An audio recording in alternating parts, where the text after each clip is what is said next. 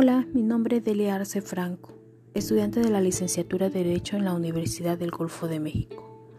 Hablando de derecho laboral, les hablaré un poco de la evolución histórica del derecho laboral en Europa. Las causas históricas que originaron el surgimiento del derecho laboral en el mundo, a raíz de las movilizaciones sociales de Europa como consecuencias de las revoluciones industriales, principalmente en Inglaterra, Francia y Alemania. La revolución industrial no únicamente constituyó para el hombre el descubrimiento de grandes inventos tecnológicos, caracterizado por la utilización de la máquina, que mucho sustituyó la fuerza de trabajo, sino que ocasionó una verdadera revolución en la ideología del hombre. No solo significó un avance tecnológico, sino que también influenció las esferas sociales, culturales e ideológicas respecto de los trabajadores. Las consecuencias más importantes de la revolución industrial. La primera de ellas consistió en la reunión de muchos trabajadores en un solo lugar, lo que implicaba una diferencia fundamental respecto de los pequeños talleres artesanales del sistema gremial.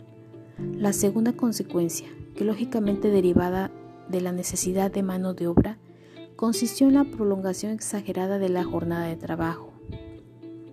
En la Revolución Inglesa, los obreros y empleados estaban representados en los consejos de empresa, que se formaban en las regiones económicas y en el Consejo de Trabajo del Estado, para la defensa de sus derechos económicos y sociales, los cuales tenían diversas atribuciones y funciones que permitían su pronta intervención ante alguna vulneración laboral.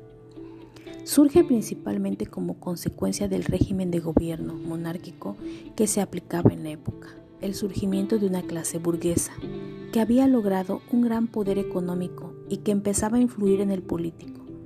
El descontento de las clases populares, la expansión de nuevas y modernas ideas liberales, la crisis económica que afectó a Francia en aquellas fechas y los graves problemas hacendarios originados por el apoyo militar a la independencia de Estados Unidos siendo sus principales ideólogos los ilustrados Voltaire, Rousseau y Montesquieu, que englobaban conceptos de libertad política, de fraternidad y de igualdad.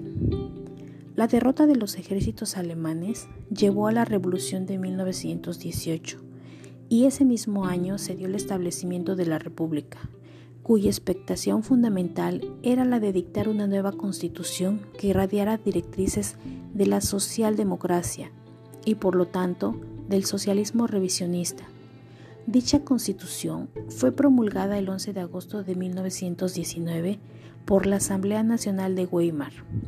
En materia laboral, la constitución de Weimar establecía entre otras cosas, la intervención de obreros y empleados en la fijación de las formas de desarrollo de las fuerzas económicas de la producción, el derecho de unos y otros para asociarse y además sentó las bases para la constitución de los consejos de la empresa.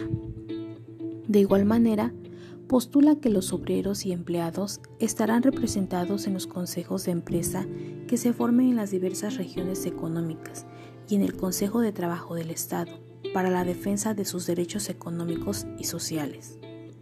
En Francia, como en muchos lugares de Europa, existieron todo tipo de instrumentos jurídicos que tipificaban el derecho de asociación de los trabajadores como un delito, al grado de imponerles una pena corporal por la sola intención de tal finalidad. Con este motivo, nace en Francia la ley Chapelier, que se convierte en uno de los más grandes acontecimientos en materia laboral, ya que hizo que la clase trabajadora luchara aún en contra de su vida o de su libertad, con el objetivo de obtener su derecho de asociación, aunado a todos los movimientos sociales obreros. Los trabajadores buscaban el reconocimiento de los derechos fundamentales con motivo del trabajo.